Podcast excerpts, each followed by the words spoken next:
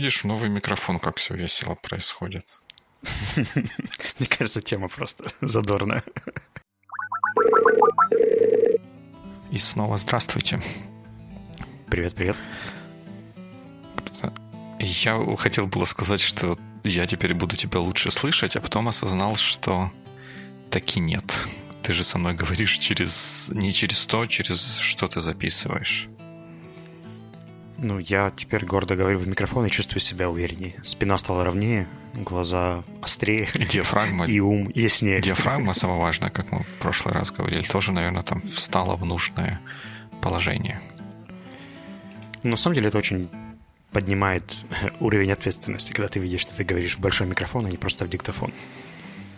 Это вспоминается вот эта вот старая сценка да, с братьями-кроликами про кролики и ценный мех и другие полезные свойства этих животных? Um, ну, посмотрим, что получится. Я надеюсь, что все получится хорошо. Ты же уже бывалый подкаст. Ну, как сказать? Э, это, это будет мой первый подкаст, который записывается в такой микрофон. Я до этого работал либо с петличкой, либо с какими-то более аматорскими штуками. Но самое интересное это история, как я его покупал, потому что я просмотрел 15 статей, потом походил по магазинам, потом еще посмотрел статьи, потом посмотрел YouTube ревью, потом скачал миллион э, файликов, а в итоге купил такой, как у тебя. Потому что, наверное, во многих ревью он наверняка был в каком-нибудь топ-3 или если не топ-1, потому что, по-моему, по соотношению цена-качество он впереди планеты всей. ATR а, действительно очень рекомендовали, но не этот потому что он, видимо, уже не совсем новый, и там вышли какие-то обновленные штуки. В основном рекомендовали другую модель, но она даже выглядит по-другому и страшнее. Нет, другая, тут, наверное, такой кардиод, кардиоидный uh-huh, микрофон uh-huh. на подставке, который надо подальше ставить, который конкурент Blue Yeti. Но этот тоже хороший. В общем, я мог бы сэкономить кучу времени, если бы я знал, что я просто пойду по первой рекомендации. Ну, это проблема выбора в современном мире. Никуда от этого не деться. Приходишь в магазин 300 видов зубной пасты, и ты думаешь, а какой же, какая же паста лучше, в красной коробочке или в зелененькой? Ну, в общем, теперь те, кто слушает наши записи, узнают, какой я на самом деле. Вот, вот так звучит мой голос, а не то, что вы слышали до этого. Это был какой-то компьютерный роботизированный бот, который со мной разговаривал. Ты на это намекаешь? Да-да, как какие-то Google переводчик, читающий текст, который я печатал. Поверните Нет, направо вот через так. 50 метров. Или был какой-то переводчик когда-то, Гуди или что-то такое? Нет, я, я такого не знаю. Первый читающий переводчик, который еще до Гугла умел произносить слова. Не очень умело, но пытался. Пытался. Be for trying. Окей, ну говоря про софт, который говорит, помнишь, мы как-то обсуждали вот эту историю про то, как э, моя программа для воркаутов пытается меня мотивировать, и как у нее не получается. я потом, когда последующие воркауты делал, стал задумываться, а ну, почему она не мотивирует, я как бы уже рассказал в прошлый раз, а я и начал думать, а как бы сделать так, чтобы оно хоть как-то, хоть как-то помогало. И одна из мыслей, которая у меня на эту тему возникла, это в то, что вот когда программа вот эта, или телефон мой, соответственно, с этой программой вот чего-то выкрикивает, оно не, не настоящее, потому что оно, оно выкрикивает то, что говорил бы человек, глядя на то, чем, чем я занимаюсь. Но я-то понимаю, что человека нету, и э, появляется такое вот, вот лицемерие. И если бы программа была построена каким-то другим образом и говорила что-то другое как бы, как бы от себя, отдавая отчет тому, что она просто программа в телефоне и не, не, не делала вид, что она мой тренер, мне кажется, было бы, было бы лучше. И как бы звучала в твоей версии эта фраза «Да, хозяин, быстрее, хозяин». Ну, я не знаю, но если бы она говорила, что эм, как бы там что-то половина сделана, осталась еще половина там вперед. Ну вот, вот это было бы понятно. То есть она как бы программа мне говорит свои какие-то программные штуки, а не I like the energy, keep it up ну, как бы она же не, не может лайкать мою energy. То есть оно как бы, как бы нечестно. То есть э, вот, вот, вот То есть ты хочешь честной компьютерно сгенерированный пассивный залог, который говорит, что 50% of workout is done. Нет, ну это не совсем то, что я сказал. Пусть она говорит это весело, без пассивного залога, но просто как, как программа. Это вот как точно так же я до сих пор, у меня в, в голове начинают скрижетать скрижетульки, когда Windows показывает мне иконку My Computer или мой компьютер, мои документы. Вот как бы оно у меня возникает диссонанс. То есть это либо компьютер со мной говорит, да, как, как он говорит там, вы хотите удалить этот файл, да или нет? То есть он у меня как бы спрашивает от себя, вы хотите удалить? Вот у меня спрашивает у человека. Я ему говорю, да, нет. И потом же он мне показывает мой компьютер. Это что, вот это его компьютер или это все-таки мой компьютер? В смысле мой. И как-то это все, в общем, неправильно. Ну, мне кажется, вот у меня оно какое-то вызывает все время диссонанс. Ты ему так и отвечаешь «да, нет» сразу? В смысле? Ну, я выбираю «да» или «нет». Окей. Okay. Нет, там же этих вариантов. А можно я подумаю, звонок другу? Нет, там этого нет, поэтому... Почему? Siri же неплохо понимает какие-то альтернативные варианты, шутки и прочую ерунду. Нет, Siri, я не уверен, что Siri понимает шутки. Она пытается как-то шутить, но это тоже так у нее натужно выходит. Наверное, шутки для нее писал юморист Сколь Натужный. Или разработчик. Ну, или, или разработчик не менее натужно их придумывал. Нет, я не знаю. Сири, я как бы с ней... Как бы с ней интересно поговорить, кому-то показать, что там, что-то у нее спросить. Но в повседневной жизни единственное, что я от нее требую, это позвони тому-то. У нее, в принципе, получается это сделать. Или я иногда и говорю а, wake me up in something something minutes, чтобы она мне будильник, ну не будильник, а вот, ну это приводит к появлению будильника, ну просто такой таймер на какое-то время заводится. Это я нашел, что это самый быстрый и надежный способ вот такую штуку замутить. Ну, из софта, который говорит, мне, пожалуй, больше всего нравится навигатор. Там очень простые, понятные фразы, команды, и они все в директивном виде. Там, поверни туда, через 15 метров яма – или еще что-нибудь.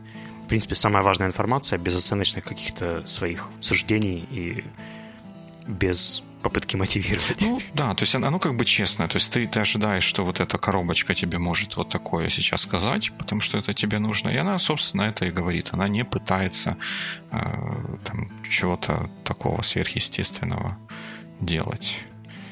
Как... Имитация антропоморфности. Угу, угу. То есть вот я так для себя понял, что я особо не, исп... не, не так. Не особо не испытываю проблем, а вообще не испытываю проблем в, в тех ситуациях, когда вот UI построен таким образом, что он структурирован так, что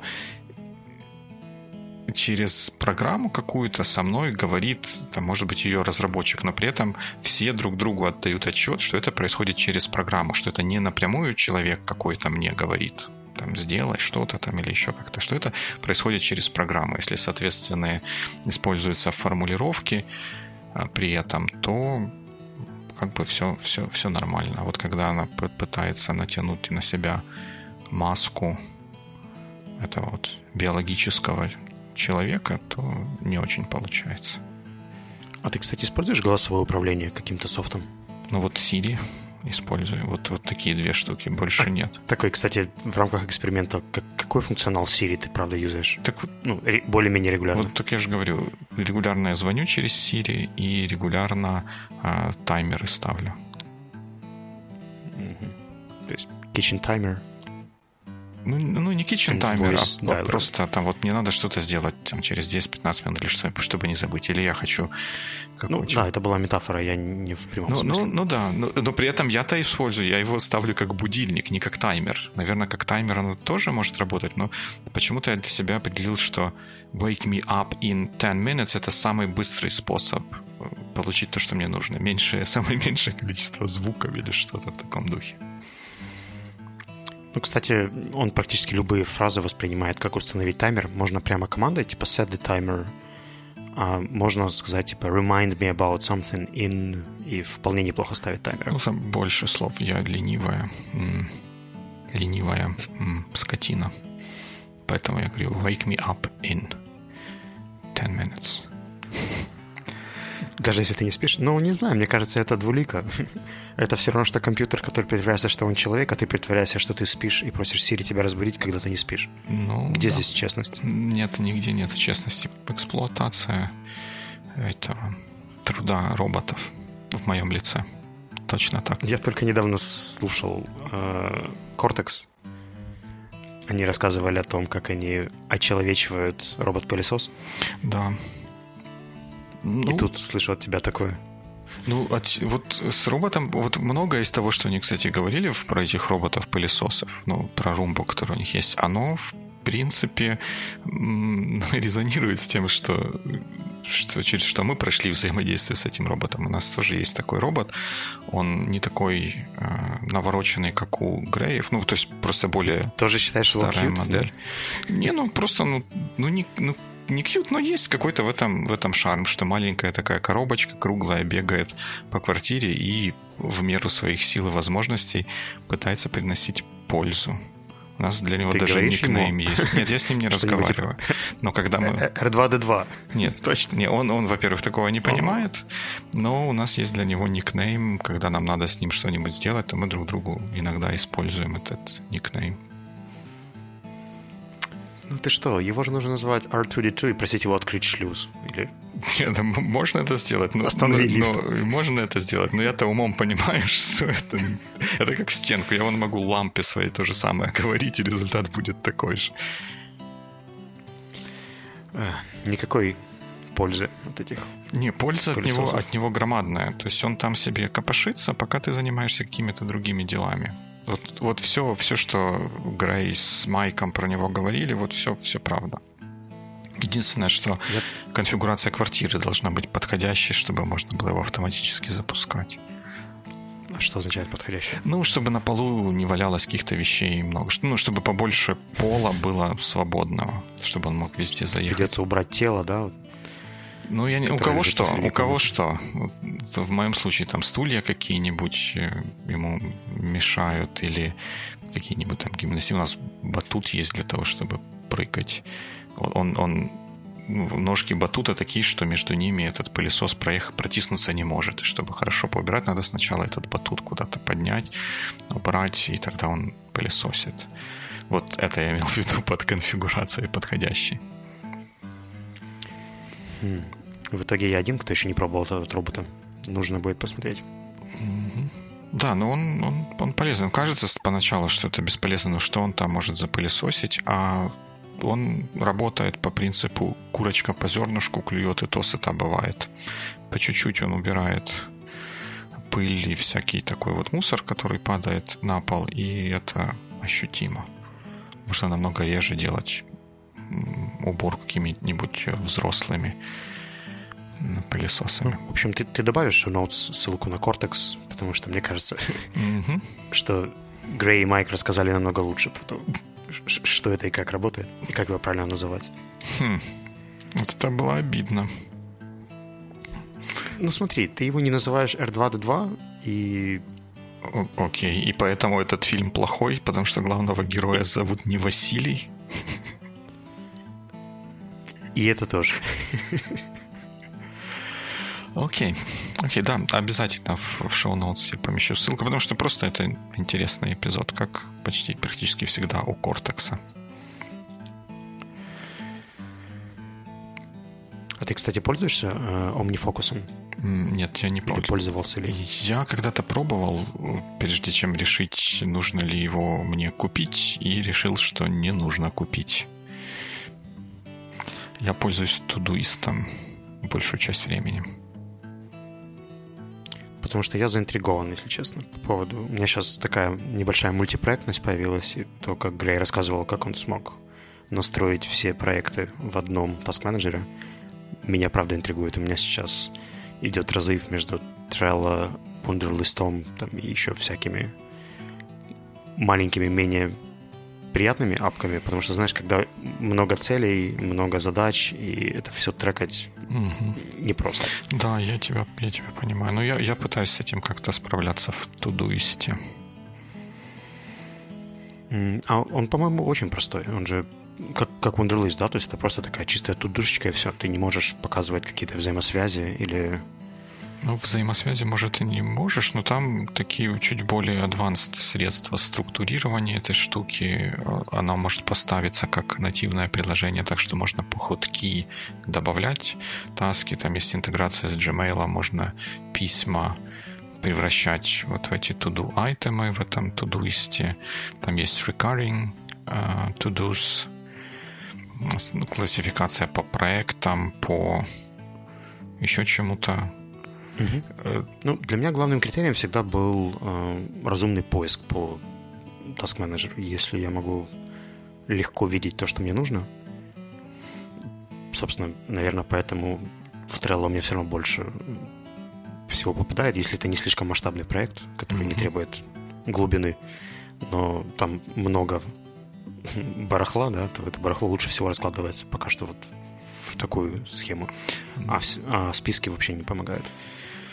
Ну да, да, ну, ну вообще вот эти туду такая глубоко индивидуальная штука, что, по-моему, ну, можно спросить про какое-то приложение и как-то попытаться разобраться, э, что именно в этом приложении для отдельно взятого человека работает и почему, какова специфика его задач или того, что он пытается сделать.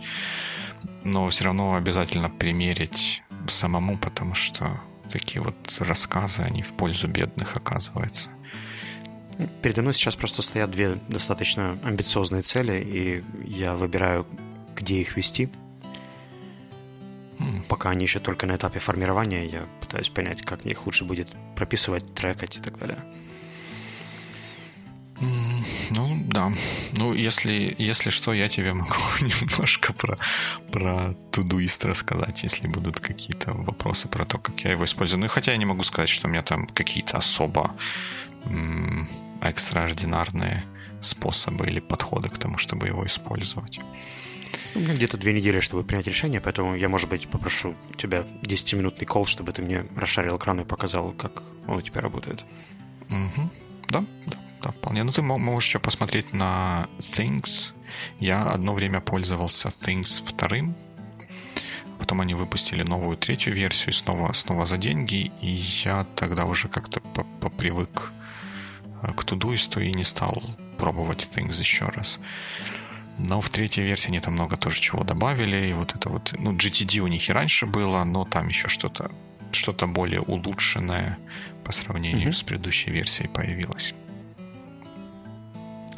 Спасибо, я посмотрю. Супер. Интересно будет потом узнать твое мнение о, о сильных и слабых сторонах разных таких.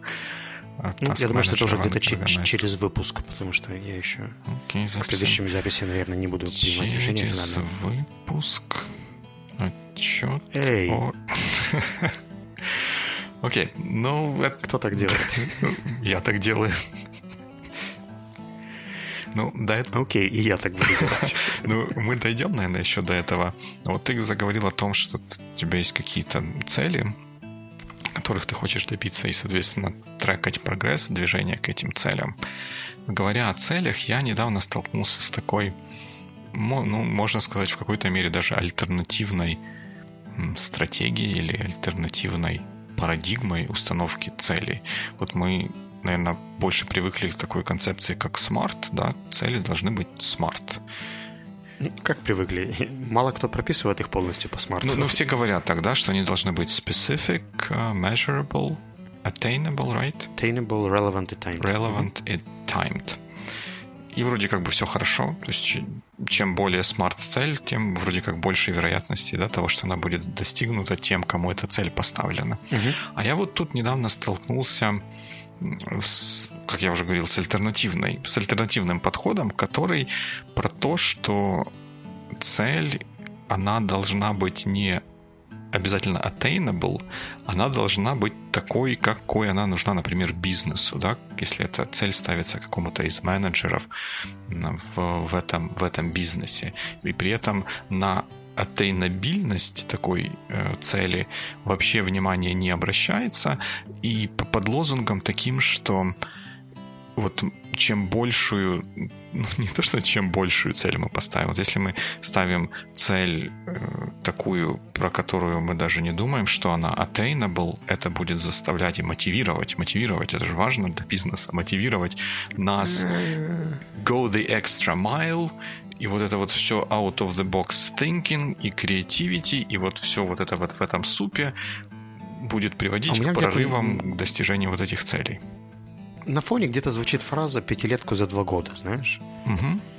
У меня тоже. То есть я... вроде бы это, это звучит интересно и по идее дает результат, но кто, кто правда это трекал?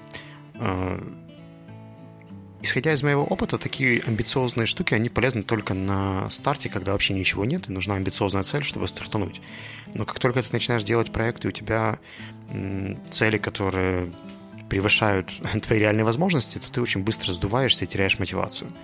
Там, условно говоря, если к нашему спорту вернуться, да, то есть если у меня есть цель бегать 10 километров, но я знаю, что я реально выбегаю 7, то каждый раз ставить себе завышенную цель и не добиваться ее будет намного более demotivating, чем э, про creativity и thinking out of box.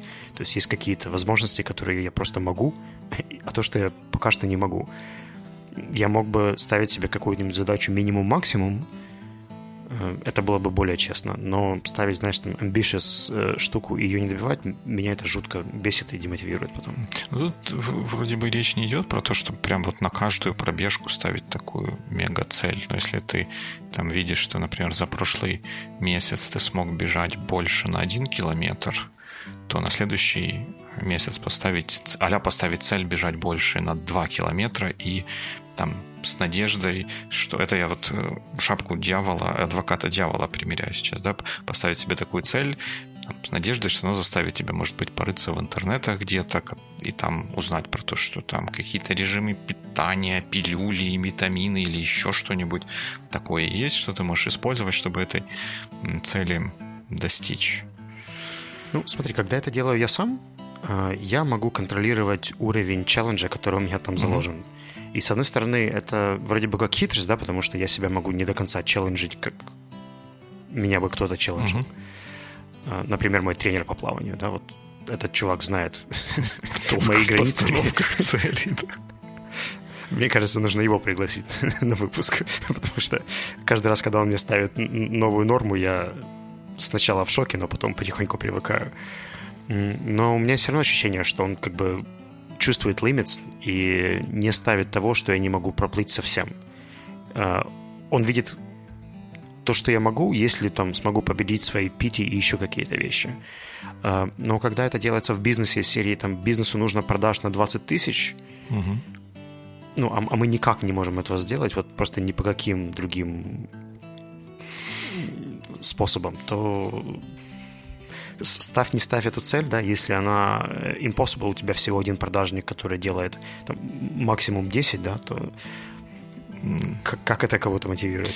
Ну, не знаю, ну вот тоже, опять же, я, я, я понимаю все, о чем ты говоришь, и я сам бы что-то такое примерно рассказывал, но если вот попытаться а, вот, ну, подумать как-то над этим, вот где, какое могло бы быть оправдание или обоснование такому подходу. И с точки зрения бизнеса можно сказать, что да, у нас есть продажник, который генерирует 10, бегая везде с высунутым языком, а нам нужно 20. Мы ему ставим цель э, сделать за следующий месяц 20, там, может быть, ему как-то помогаем там это вот все делать. И если у него вот. не получается, мы берем другого продажника и, и ищем того, у которого получится 20, а потом с тем, у которого получилось 20, будем делать 40. И мне кажется, что это демотивейтинг и для самого продажника, и немножко для менеджмента, потому что я вижу такие overplanning больше как не способность реально оценить э, свои способности и то, что мы можем сделать. То есть поставить человеку, который продает на 10 план в 20 вряд ли кому-то поможет, если вы при этом его не обучите, не покажете как, у вас не будет понятного роудмэпа, как эти 20 сделать. Если это просто амбициозное желание, да, то есть я хочу 20, иди и сделай, то это больше вреда, чем пользы. Если это что-то, чего ты знаешь, то есть если у меня, например, появляется новый тичер, да, я говорю, что там, ты сейчас комфортно ведешь три группы, я знаю, что ты можешь вести шесть, и если ты сделаешь вот эти штуки, да, для тебя это будет сложно и челленджен, но ты можешь вести шесть групп и эффективно планировать, проверять, общаться со всеми и так далее. Go for it. Если есть вопросы, мы по пути их разберем. Мы разберем барьеры, мы разберем сложности. Вот тебе ментор, вот тебе система, push hard. И, в принципе, это же аналогия, что тренер со мной делает. Да? То есть он видит, сколько я плыву комфортно, а потом говорит, ты еще давай еще вот так вот, и еще вот здесь ласты один. И плыви больше и сильнее. И тогда это все имеет смысл. Но если ком- компания не дает э, support, а я очень часто вижу, как ставится амбициозная задача, но менеджмент ее ставит просто потому, что хочет результат, но как его добиться, сам не знает, то я, честно говоря, это вижу немножко лукавым. Ну, тут я отчасти с собой согласен, а отчасти нет. Мне кажется, это вполне нормально ставить задачу, которую ты не знаешь, как, как сделать. Я, когда ставлю задачи программистом каким-то, я не обязательно знаю, как это запрограммировать или там понимаю эти технологии. Я знаю, какой результат мне нужен на выходе, но я им не могу объяснить, как этого результата достичь. В смысле, они-то это знают, то есть у них там больше опыта с, именно конкретно с этими технологиями или с этими областями. Я знаю, а что кто мне нужно... время на задачу? Ты или программисты? Ну, у нас это так немножко лукаво вообще происходит, но в целом в такой ситуации я бы, ну, они бы эстимейтили. И вот это честно. То есть ты ставишь задачу, они выбирают как бы ресурсы, время, которые на нее нужны. Окей. То есть хотите 20 тысяч, давайте второго продажника. Вам нужно два человека, чтобы это делать в наших реалиях с нашей системой. Там у тебя два разработчика, если им поставить сверхамбициозную цель, еще поставить estimate в две недели, а потом сказать, чуваки, если вы не сделаете, мы вас уволим и возьмем тех, кто сделает, ну, как бы у меня много вопросов к эффективности именно такого подхода. Ты же, получается, что самую главную часть с эстимейтом отдаешь все равно на откуп ребятам, и это честно. Ну, вот честно, то как бы честно. Вопрос второй, эффективно или, или нет. Вдруг, ну вот, вдруг вот тот продажник, который еле-еле делает 10, если поменять его на другого, другой будет еле-еле делать 15. Это 50% выигрыша. Если он использует какой-то другой процесс или еще что-то. И такая амбициозная цель, она же, ну, теоретически может подтолкнуть к тому, чтобы вот этот вот самый проявить out of the box thinking и поменять процесс с одного на другой. Hmm как э, в том же Cortex Грей называл проблем, проблем, процесс поиска проблемы? Mm, не помнишь, он ему рассказывал, не помню. что он говорил про свою какую-то summer job, когда он собирал компьютеры, его нужно было находить mm, в ну да. что, что работает, что не работает. Мне кажется, что вот это, этот подход, как, как бы он ни назывался, называется «Слушайте Кортекс внимательно». Эм, он, мне кажется, здесь как бы более честный, потому что, да, ты предполагаешь, что, наверное, можно продавать больше. Сказать как не можешь, тебе просто хочется больше. И ты надеешься, что придет кто-то, кто это сделает. Ну, да, может придет, а может и не придет. Может быть, здесь это вообще топ, что человек может сделать в таких ограничениях, с таким продуктом и с той целевой аудиторией и базой, которая у вас есть. То есть эти вещи можно проверять только эмпирически.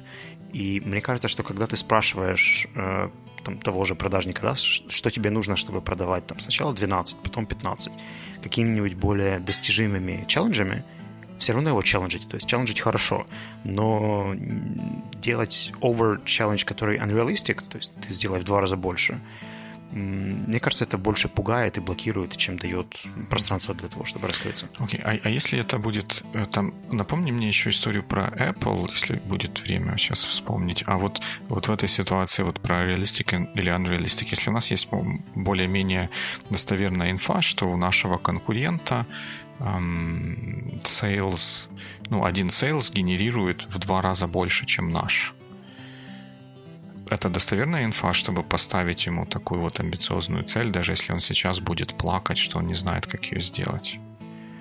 Ведь мы тогда проигрываем конкуренцию в бизнесе, и это нечестно по отношению к другим сотрудникам нашей компании, что мы успех Давай вешаем. больше информации. Мы уверены, что мы платим этому продажнику столько, сколько конкуренты платят своему? То есть, может быть, нам наш продажник просто middle, да, и он делает то, что может ну, на своем уровне сейчас. Ну, значит, нельзя поменять его на другого. Почему эта причина не поставить ему цель такую? Потому что когда ты берешь джуна, ты ставишь ему цели джунские, может быть, медловские. Ты не ставишь ему senior э, разработчика цель, да, чтобы там понять сложность системы алгоритма и ее как-то изменить.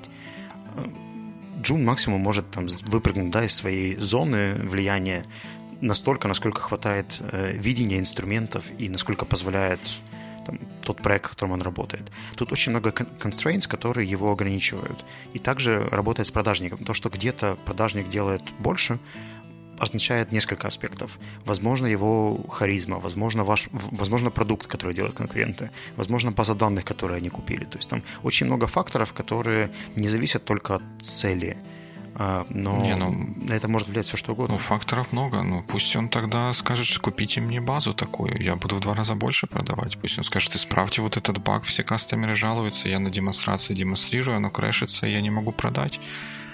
А так, если он ходит со старым э, потертым чемоданчиком и пытается из него доставать старые фокусы и надеяться, что продастся больше, тоже же нам не нужно такого.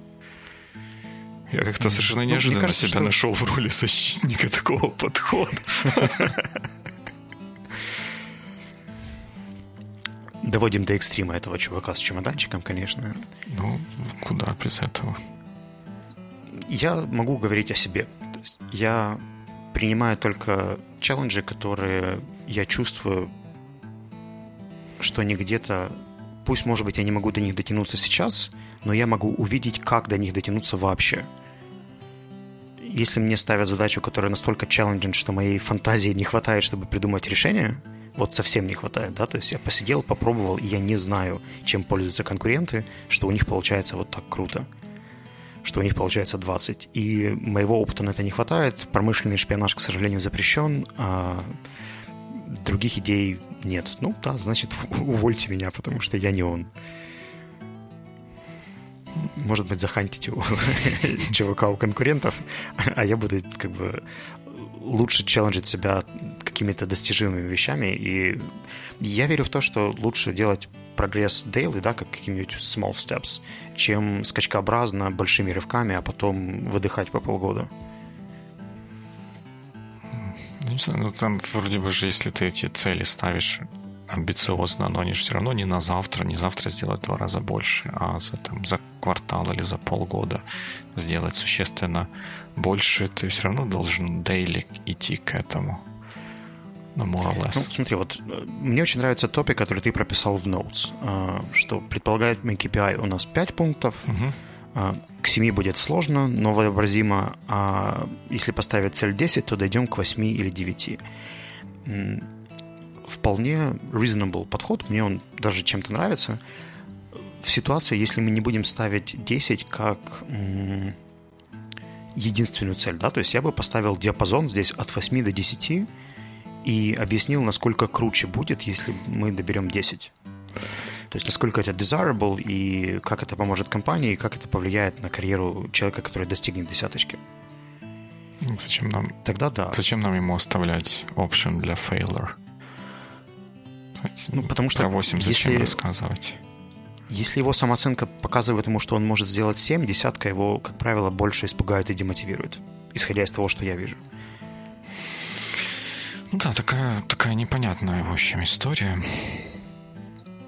И там, и там свои плюсы и минусы, и, в общем, непонятно где. Наверное, как ты говорил, надо на практике эмпирически попробовать, что будет работать в каждом отдельном случае. Поставим цели для подкаста? Зачем мы сразу же так? Почему? Почему? Амбициозные такие, чтобы... На следующей неделе записать новый эпизод? Go the extra mile. Не-не-не, где тут extra mile? Окей. Okay. Я весь внимание. Где, где, где extra mile? Дайте мне extra mile. Ты хочешь extra mile? Sure. Sure. Hmm. Давай, я думаю, что ты не только способен, но и компетентен вернуться к записи Not Invented Here. Окей. А, также мы можем закончить Deep Work и записать по нему следующий выпуск. А, кроме этого, мы могли бы пересмотреть всю систему маркетинга и okay. сделать более активный рывок вне тех, кто слушает сейчас Sonar One, чтобы наши подписчики начали наконец-то делиться тем, что они нас слушают и рассказывают о нас другим. Вот тут, кстати, вот говоря про последнюю, я сделал вид, что первых двух не было. Пока что. Но я к ним вернусь. Но говоря про последнюю, я бы очень оценил помощь какого-нибудь помощника в этом, в этом направлении. Если вдруг ты знаешь кого-то, кому интересно было бы таким заниматься, на каких-нибудь условиях, которые мы могли бы с ним обсудить, то дай мне знать, пожалуйста. Угу. Я вот эту ну, амбициозную цель я принимаю. Challenge accepted. Пойду искать того, кто ее да, сделает, да, да, да ну, это же менеджерский подход. Мне кажется, что менеджерский подход — это вообще название этого выпуска. Точно. Ну, наш... Причем это же... Концентрация менеджеров на единицу подкаста зашкаливает.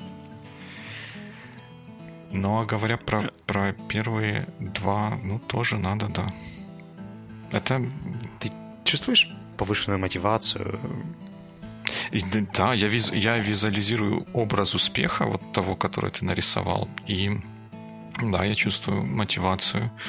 Только я смотрю на, на часы, в смысле, ну, на часы, в которых 24 нет, таких часов не бывает. На кружке там 12, два раза по 12. И как-то чуть-чуть вот это начинаю осознавать свои ограничения, но тем не менее. А это была всего лишь семерочка, которая would be hard. А вот теперь настоящая. Окей, окей. Ну, пожалуйста, пожалуйста, пожалуйста, да. Э, я думаю, что нам будет полезно сделать какие-нибудь э, э, дополнительные шоу еще. Для этого нужно найти хостов, которые бы хотели также присоединиться к Sonar One и сделать еще свои авторские программы. И кроме этого вернуться к давно законсервированной идее приглашения активных гостей и брать больше ребят для каких-нибудь интервью или, может быть, коротких проектов, типа того, что мы делали в э, Special, но с гостями там, из, которые будут интересны нашей целевой аудитории.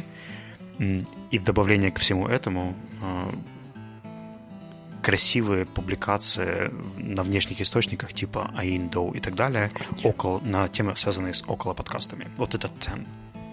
Вот это With the hope 10. for reasonable 8 or 9. Окей. Okay. I get it. I get it. Ты видишь, как хорошо, что мы про эту тему поговорили. Я как-то неожиданно для себя перевел тебя на темную сторону такого способа постановки целей. Это, то есть вот из смарта, из A мы превратили это в почти что un unattainable. Но он достаточно specific, kind of measurable, certainly relevant. Uh, и если... Две недели. Give me a break. okay. Вот это уже делает это из 10 примерно 580. Хорошо, скажи свой estimate по времени. Um, I will get back to you with the answer to this question as soon as possible.